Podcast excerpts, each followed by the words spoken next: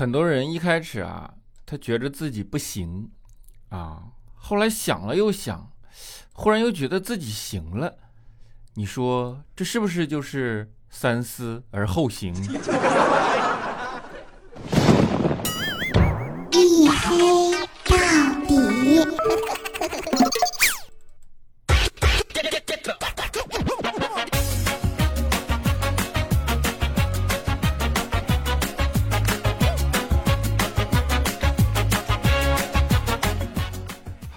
欢迎收听啊！这里是大型不奇幻、不悬疑、不科普、不励志、不时尚、也不青春，唯独认真搞笑的娱乐脱口秀节目《一黑到底》，拯救不快乐。我是你们的隐身狗六哥小黑。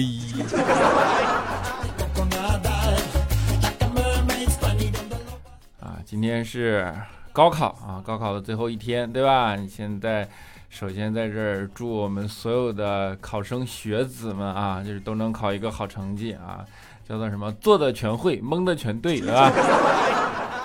啊，然后这两天，哎，高真的高考这件事，你想避是避不开的啊，就是总会有渠道告诉你啊，现在高考，然后呢，各种各样的人都开始在关心这件事情，对吧？可想而知啊，就是全社会对于高考这件事情的重视和呃一个这样的关注程度，对吧？能够理解，然后。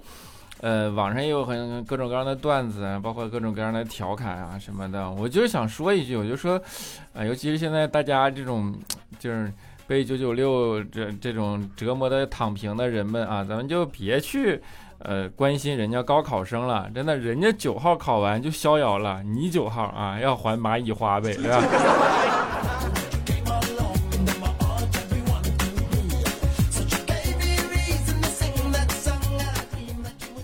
对于高考这件事情呢，嗯，的确大家花费了百分之一百二的心力啊，然后大家也都很努力啊，我觉得也没有错，尤其是女生，真的高考更加应该努力啊，倒不是说什么重男轻女啊，然后女生找不找好工作啊什么的，好不好去在社会上融入这种话题，不是啊，你想，如果你考上大学啊，你就是一个细皮嫩肉的小师妹，对吧？如果你考不上大学，你就是无人问津的复习班大姐啊！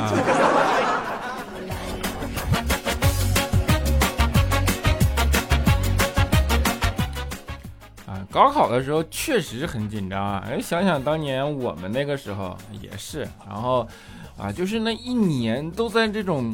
高压下去生活，你知道吗？然后每个人都绷着一根弦儿啊。然后我们当时也是班上有一个大哥，就是全都在那儿复习，然后只有那大哥在那气定神闲的打游戏啊。然后我就问他，我说：“你看完了啊？你这这现在看起来跟大家的状态也太不一样了。我觉得你有大将之风啊！”啊，大哥看了看我说：“哎，你不懂啊，这个呢不是看完了啊，这个呢。”是看开了啊！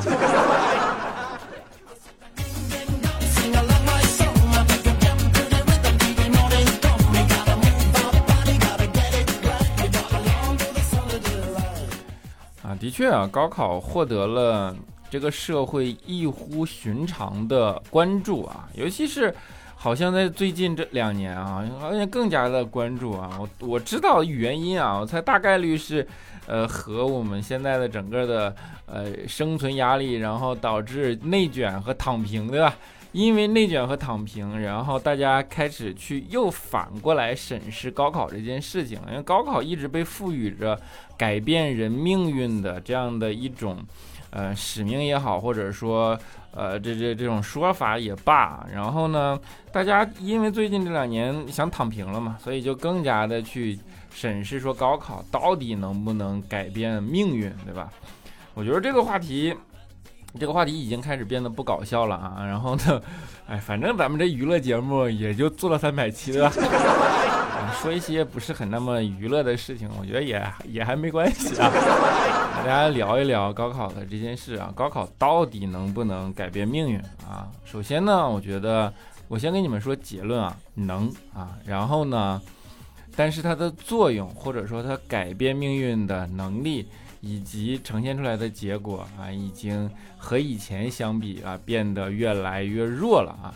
这里边呃得分几个层面去说这件事情啊。首先说，呃，能改变命运这件事情啊，你们一定要知道高考的作用是什么啊。就像，呃，比如说我们古代的说科举，当然科举跟科举又不一样啊。比如说科举诞生在呃隋唐，但是科举被发扬光大在明朝，对吧？然后呢，它有各种各样的呃形式也好，各种各样的呃这种规矩啊，但是呢。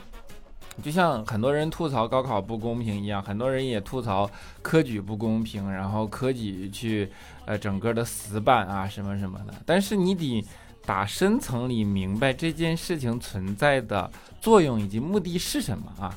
它其实是一个筛选机制啊，筛选什么样的人呢？筛选谁来做这个国家以后的栋梁，或者说去。呃，做这个决策，为这个国家去做最根本的这个支撑的这样的一个作用，对吧？那它本质上筛选的能力是什么呢？啊，其实是智商，就是，所以我们不用再去特别的纠结高考这件事情公平与公不公平啊，它就是呃统治阶层或者说。呃，我们这个国家运行的体制里边需要的一个筛选机制，这个筛选机制的目的呢，是给这个国家树立一条上升通道啊。上升通道其实就是阶级的流转，就是你从一个阶层到另一个阶层。比如说这个社会如果粗分可能五大层啊，然后细分可能有七个这样的阶级，对吧？你从一个阶级到另一个阶级，能够不断的进行流转。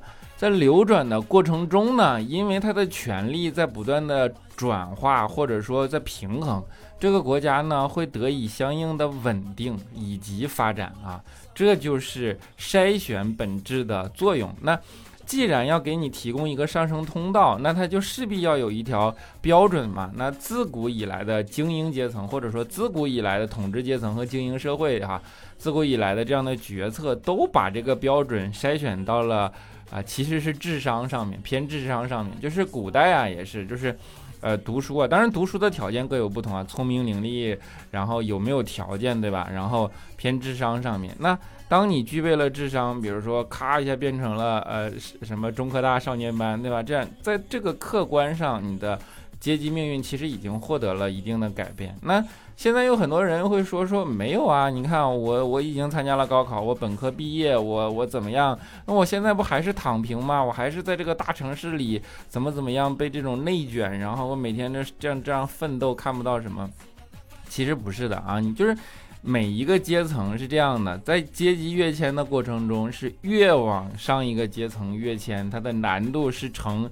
指数级别的这个好理解嘛？就是说最好，因为这个资源就这么多，然后资源呢，可能慢慢的就是，比如说从开国开始，因为是经历过战争、经历过流血、经历过等等等等这样的各种各样的事情，来来确立了一个政权，对吧？然后这个政权主要干嘛呢？主要确立了以后要保证这个社会发展以及分配利益嘛。那当这个资源相对确定呢，或者说相对固定的时候，它势必就会被，呃，既得利益群体或者说某一些阶层群体去给慢慢的给分割，然后并且形成越来越固化之势。那你越往上，其实你需要的资源就更多嘛。那当然在这个过程中，你就会觉得难度更大。现在觉得想躺平，觉得太难了的这些人，实际上。已经某种程度上实现了一定的阶级跃迁，比如说你从农村可能到了省会城市，对吧？我们现实一点说这个问题啊，你从小镇可能到了大城市里边，你甚至在大城市里边立足，那你想变成大城市里边的整个的叫做什么？呃，富裕阶层、资产阶级，甚至。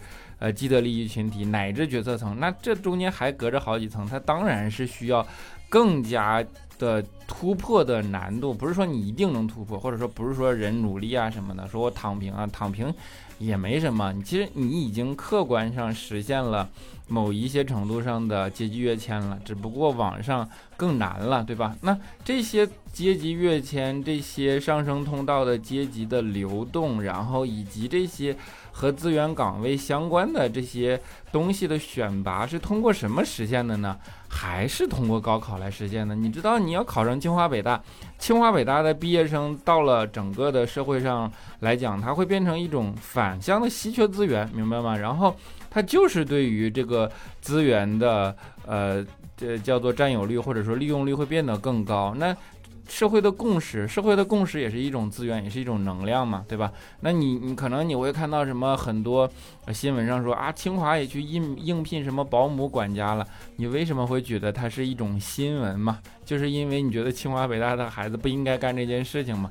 为什么清华北大的孩子你觉得他不应该干这件事情呢？是因为他会在人们的共识里，就是一个资源利用率较高的这么样的一个身位了，已经变成，这就是。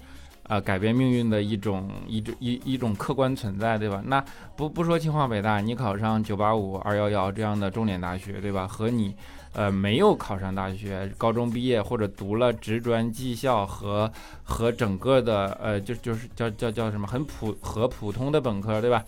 你在社会上进入社会的时候，面对的挑选资源的能力以及利用率以及主动性，你的身位、你的话语权、你的什么什么。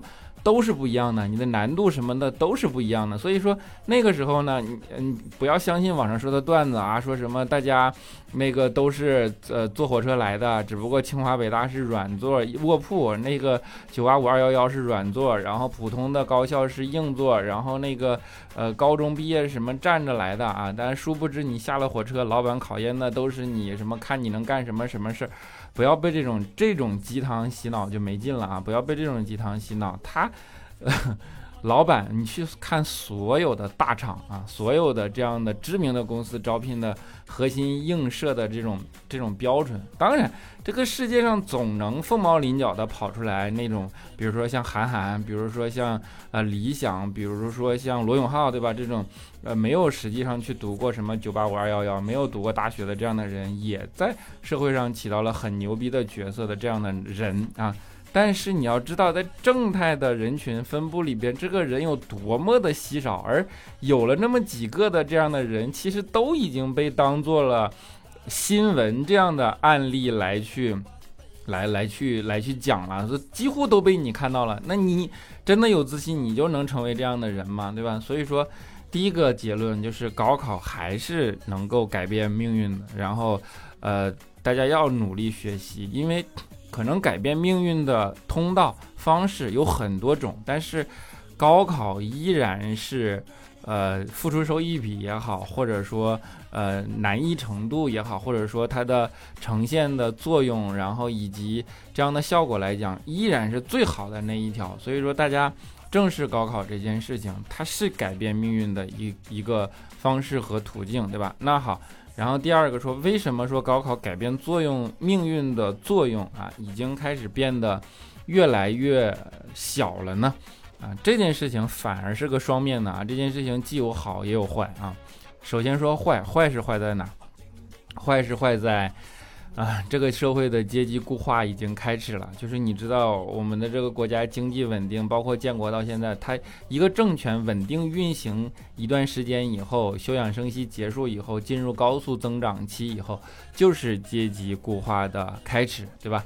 那阶级固化的开始呢，其实是在整个社会资源的分配层面上达到了一定共识，就是说阶呃，在某一些阶层的人可能会更加。呃，享有一定的便利嘛，那也就是会诞生各种各样的二代嘛，也什么什么也好啊，就是大概是这么样的一种程度。那这个时候其实是叫做白手起家的难度更高了。不管你是白手起家变成一个呃名牌大学的学生，还是说白手起家变成一个。呃，老板或者说民营企业家，对吧？它的难度其实更高了啊。比如说，如果大家去创业，大家应该知道啊，你现在想做一个小公司，真的非常非常的难。不是说资源的，呃，什么什么样，就是说，当你做到了某一个规模，当你做到了一个某一种东西跑出来了以后，模型成立了，我靠，资本能够用资本的力量，瞬间瞬间的碾压你，你知道吗？就是就是这种就是这种情况。那白手起家。呃去呃变成这种什么名牌大学的学生，其实是同理的，因为比如说条件更好的、教育资源更丰富、更好的这样的家庭，他的整个的孩子在生长的过程中所接受的教育的优质程度，可能就是要。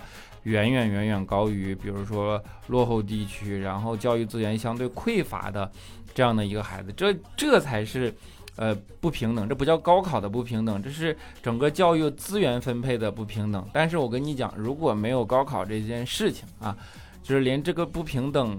的被中和的这个概率都会变小，它会被无限的放大。所以说，呃，你有之前不是还是有一段时间大家说啊，素质教育怎么怎么样？如果单纯的去靠素质教育去衡量一个社会的精英标准的话，那这个社会的阶级差距、贫富差距，或者说马太效应会变得越来的越浓啊。那这就是说。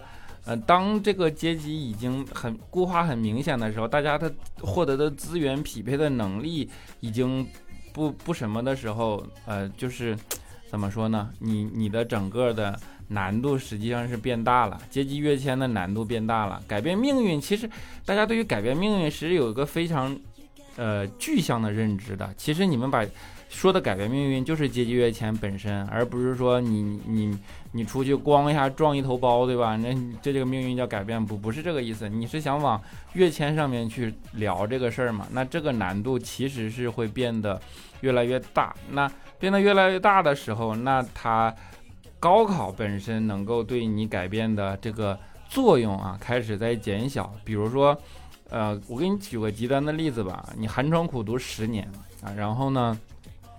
你考试非常厉害，你是个学霸，就是现在大家呃网上流行的一个词叫做高分低能，对吧？就是我忘了那个具体的那个叫什么了。比如说你考到了一个很名牌重点的大学，然后你会发现你毕业的时候，你可能周围没有那么好的同学，然后家庭的整个的教育资源很丰富，甚至家里的。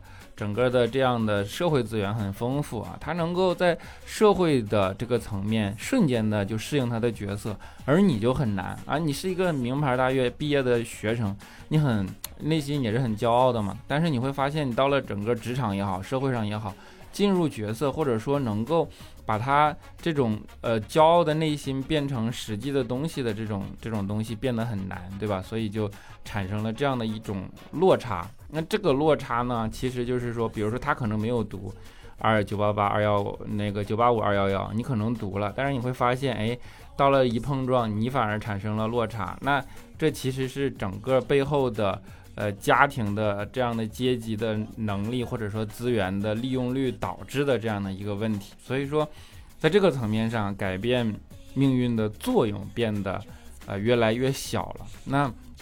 为什么说是双面呢？还有一面是好的呢？就是说，当这个东西变成社会共识了以后啊，变成社会共识了以后啊，那大家对于高考或者说对于唯学历论这件事情的认知可能也会下降啊。就是现在说啊，你为什么凡事都看我学历啊？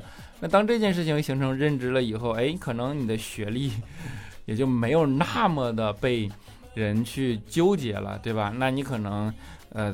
至少在自自我感觉层面嘛，你去说啊，我去做一些实际的事儿出来的这样的这样的心理可能会要更好一些嘛，对吧？所以说这个叫两面嘛，就是它的作用的确是在变小啊，因为阶级固化在呃逐渐的变得特别的明显了。然后呢，资源相对确定的情况下，那上升通道就会收窄，那大家就会觉得阶级跃迁的。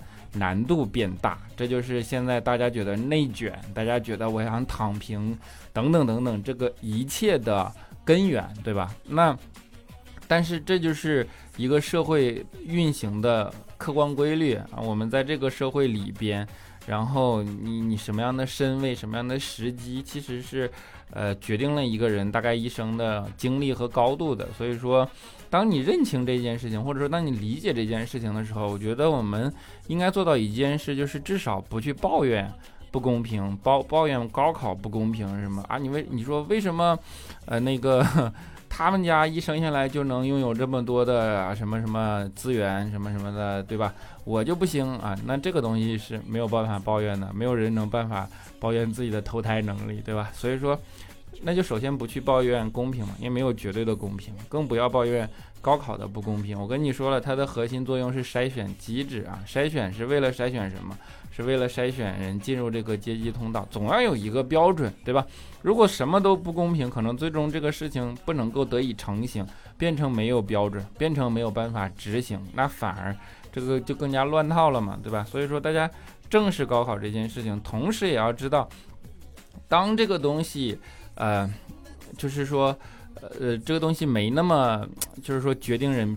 决定人命运的时候，对吧？可能这这就是好的一面嘛。可能你七八十年代啊，你考上了这个大学，然后具备分配工作的能力，那个时候啊，决定了你的命运。你不是大学生，可能一辈子都翻不了身。但现在不啊，现在就是社会也是开放的啊。虽然说阶级在固化，但你依然有奋斗的机会啊，因为整个总量在去增长嘛。绝对的生产力在增长嘛，对吧？那在你又有很多的阶级跃迁的机会，所以说又不一定非得唯高考论，或者说即便高考没有考好，你也没有理由放弃自己的人生，应该去正视这样的一件事情，自己的这个努力上面还是存在着非常大的决定的变量，对吧？而且科技客观上给普通的老百姓带来了更公平的。这样的机会，所以说，首先这是一个，嗯，总量在增长，加速度在增大，欣欣向荣，然后这样的一个，呃，机会变得更多的这样的一个社会。其次，在这个社会上呢，客观事实是阶级固化在逐渐的形成，上升通道呢在逐渐的变窄。然后呢，上升通道是指可能越往上越变窄啊，下面就还好。然后呢，在这个时候呢，高考。改变命运的作用在逐渐的降低，但是它依然能够改变命运的事实是存在的，对吧？所以说这样的一个事实，大家认清这样的一个社会形态，然后调整好自己的一个心态，然后去面对这样的事情，对吧？然后去有一个能够很对得起自己的这样的一个付出吧，我是这样的觉得啊，这就是。呃，其实有人问过我，就是说高考啊，真的能改变命运吗？这个东西，我这个有点啰嗦可能啊，但是这就是我想跟你们说的，对吧？所以说，好，严肃的话题到此结束。哎，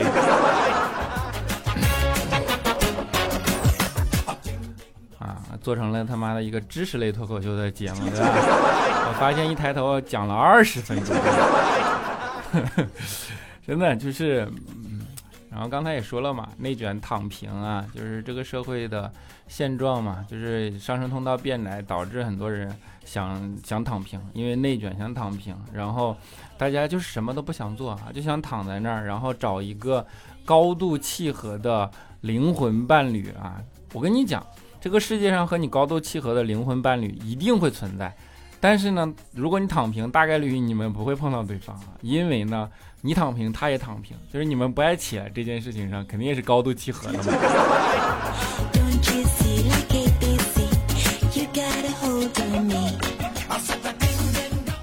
啊，当然呢，躺平说呢，我我能理解啊，甚至我觉得在某些方面，你一定要躺平也就躺平了。但是呢，每个人如果一旦躺平了，一定要去。支付或者说承受躺平所带来的代价跟后果就可以了，不要抱怨啊，不要一边说我躺平了，然后一边又抱怨躺平所带来的这种代价，然后呢去羡慕那种舟车劳顿的人，对吧？啊，舟车劳顿是啥呢？就是啊，舟啊，游艇，车啊，豪车，对吧？劳啊，劳力士，顿，江诗丹顿，对吧？舟车劳顿，哎。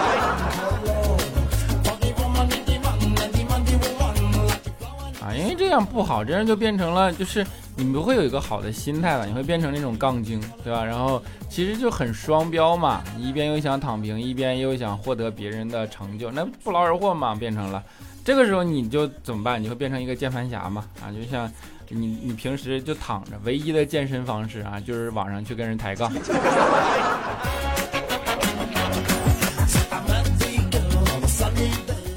键盘侠是离不开互联网的，甚至很多社畜也离不开互联网，你知道吗？就是互联网已经深入到我们的骨髓里边了。有一次我就是我们公司像李孝金上网网瘾特别严重，有一次我就问他，我说你李孝金，你我现在给你假设个场景，就是现在没有网，网坏了啊，两个小时你是不能上网的，那你你想想这两个小时你应该干嘛？李孝金想了想，他妈。应该修路由器啊。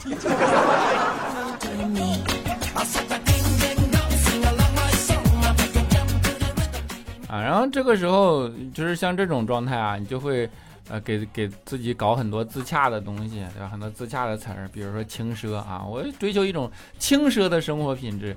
什么叫轻奢呀，朋友们？想一想，轻奢就是他妈穷讲究。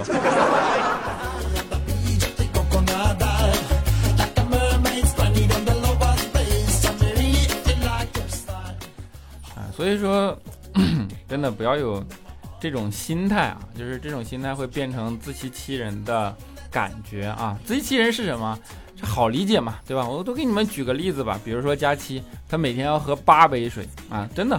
就每天很按时按量的去做，啊，就喝这个喝这八杯水，然后呢，控制的特别好，三杯可乐，一杯奶茶，晚上再来四瓶啤酒，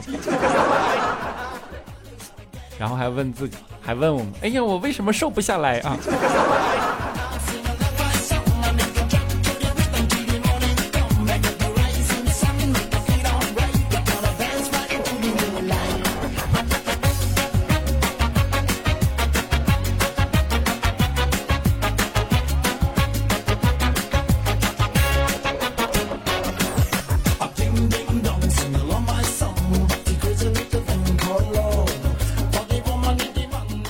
好了，一小段音乐啊，欢迎回来啊！那节目的中间呢，还是给大家口播一下我的微信号啊，六个小黑六六六，六个小黑的全拼加上三个数字六啊啊！欢迎大家那个，比如说，因为我想说可以可以催更，但是我再更两期，这节目也就欧了，对吧？反正就是加上嘛，就当认识了，好吧？然后，如果你想那个有空聊聊天，聊聊骚聊骚啊，没没问题啊，但是别给我发题，我不做题啊。那我们看一下上一期的听众留言啊，就是六个小黑六六六啊，六个小黑的全拼加上三个数字六，整成强迫症了啊！看一下上一期节目的听众留言，首先沙发君叫做加加加加好啊，但是我有强烈的预感我能抢到沙发，从四点开始就一直等着发布，比抢火车票都认真，如果不能我就删掉这条，重新评论，假装什么都没有发生。你看人家这心态是吧？童熙我爱他说前排看到小黑的朋友圈就来了，以前都是用天猫精灵听小黑的节目，今天来喜马拉雅了。小黑，我的初评你一定要读啊，因为学习学业的原因，快半年没听了。今天来把所有的节目都补上，听到三百期的消息，爷清洁。我是通过假货假期和调调的节目知道你的，你的所有节目我都听过。记得你在三十期的时候说要更到十万级，感谢小黑的坚持，感谢你在学习之余给我带来快乐，排解压力，感觉已经离不开你的节目了。听了三年多，第一次评论，小黑可以给我个么么哒吗？祝我中考取得好成绩啊，么么哒啊！嗯，我的节目里边有很多这种中学生啊，就是能够陪伴你们成长啊，我觉得我还是挺快乐的啊。唧唧歪右啊，他说我上次看到抖音看了两个小时，给我弹了个视频，让我出去走走，好好休息，俗称劝退视频，我非常感动，于是搜了一下这种视频，然后又看了一个小时。高级的猎人都是以猎物的方式出现的啊。小影丫头她说：“小黑真的很喜欢你的声音，现在是听一期少一期了，希望你不要离开，又希望你可以做自己想做的事儿。小黑啊，哪怕你读读书也行啊，听你的声音真的很有安全感，请不要离开那么久，好不好？嗯，好的。九月的天天他说上期那个说找男生三十女生就一个的专业的妹子啊，妹子，男生男朋友找不找得到？我不知道，毕业以后工作应该是比较难找啊。你看这么多过来人给你出主意啊。”下雨天零五二三，他说：“小黑小黑，我问你哦，梦还有彩色的吗？我那天无意在百度里看到说梦也有彩色的，我当时感觉我像发现新大陆一样，因为我从小到大梦一直都是黑白的，所以呢就觉得所有人的梦都是黑白的。既然梦有黑白彩色之分，那它怎么形成的呢？小黑，你的梦是黑白还是彩色的呢？哎，这个我还真的知道。我告诉你，普通人的梦都是黑白的啊，彩色的梦的人说明什么呢？说明精神结构极其的。”复杂啊！如果你用正常的科学理论啊，就是你的精神结构极其的复杂，才能构建彩色的梦境。但是有了这种精神结构呢，一般这个人容易得精神病。当然，如果换一种角度说，这些人天赋异禀，他们有两种彩色的世界，对吧？你像你如果平时你可以用颜色来区分你一个黑白的经历啊，它是梦。彩色的经历，你当且它是姑且当做它是现实世界。好，现在你的梦也是彩色的，你的现实世界也是彩色的。哎，哪个是真的？啊，弄晴雨，他说二百九十七了，这么快，很不舍呢。感谢小黑这几年的陪伴，有你的日子，每周还能有个盼头，已经是一种习惯了。以后没有你的声音，不知道要多久才能习惯呢啊！我想办法整个别的形式啊，声音啊能够陪伴你们，好吧？况且这个节目又不会下架，你们想听的时候回来听听不就得了吗？猫公子他说听了喜马拉雅多少年，就听了小黑多久？从一黑到底节目还没有两位数开始。听黑到现在，节目要结束没停过，就连当年小黑从每周一更新拖到每周六不定期更新的日子也没停过等节目。回头想一想，当年小黑说关注微博六哥小黑，哎呦我天，我整出宝格来了啊！不是六个小黑啊，粉丝咋还没上万的日子？好像就是昨天。作为一位老忠粉，真不知道该怎么表达不舍，希望黑哥能一帆风顺啊！叫做什么山水有相逢，对吧？哎呀，放心啊，总还有机会见呢，么么哒啊！就这就这呀，他说黑哥，我是一个初三的学生，从二零二零年春节开始的天猫精灵上听的你，在疫情期间，老师布置了许多任务，好难好多，是你给我活下去的希望。有时压力大的时候，真的想过离开这个世界，但是你给了我希望。我想等我老的时候，给我的孩子说，我有一个最喜欢的主播叫小黑，是一个打篮球很好的哥哥。前几期听到你要离开的消息，心里很失落，就好像一个朋友离开了我的生活。还有好多好多的话想说啊，希望黑哥常回来看看我们啊，我们粉丝尊重你的选择，但你不要忘了我们啊。从我六月十五号中考啊，我算了算。考完就三百七了，明明很高兴，但是黑哥要走了，我心里很失落。哎呦我天，不是要走了，明明才第一次留言，明明有好多的话想说，算了，茫茫人海中遇见你真好，黑哥谢谢你带给我快乐啊，不是要走了啊，我只是这档节目不做了啊。我在这儿也做个小广告啊，就是，呃，我这周四啊会去试一个直播的形式，当然在另一个平台啊，然后。可能明天吧，大概有具体的信息出来。大家如果加了我微信的，可以关注一下我的朋友圈，好吧？然后，嗯，周四看看有没有一种新的尝试，跟你们聊聊天啊。我是田潇潇，他说看你更新也不舍得点开，真是听一集少一集。就你就像隐藏在楼群里好吃的小店，虽然没有大客流，却让周边的网客。流连忘返，百吃不厌，可是你还是交不起房租，关门谢客了，好心酸。你说比喻的像不像？嗯，像是。哎，我也很心酸，真的。就是虽然大家怎么说不舍，大家要尊重客观事实啊。你们可以看一看数据 掉的这种情况。现在我的这种留言已经到达了五十几条啊，这就是客观存在。我们尊重这种客观事实就好。一个内容节目，它就是有它的生命周期，对吧？客观的去尊重它，好吧？我们争取以更。好的面貌能够彼此相见嘛？好吧，那本期节目就是这样了啊，我们下期节目不见不散，拜拜。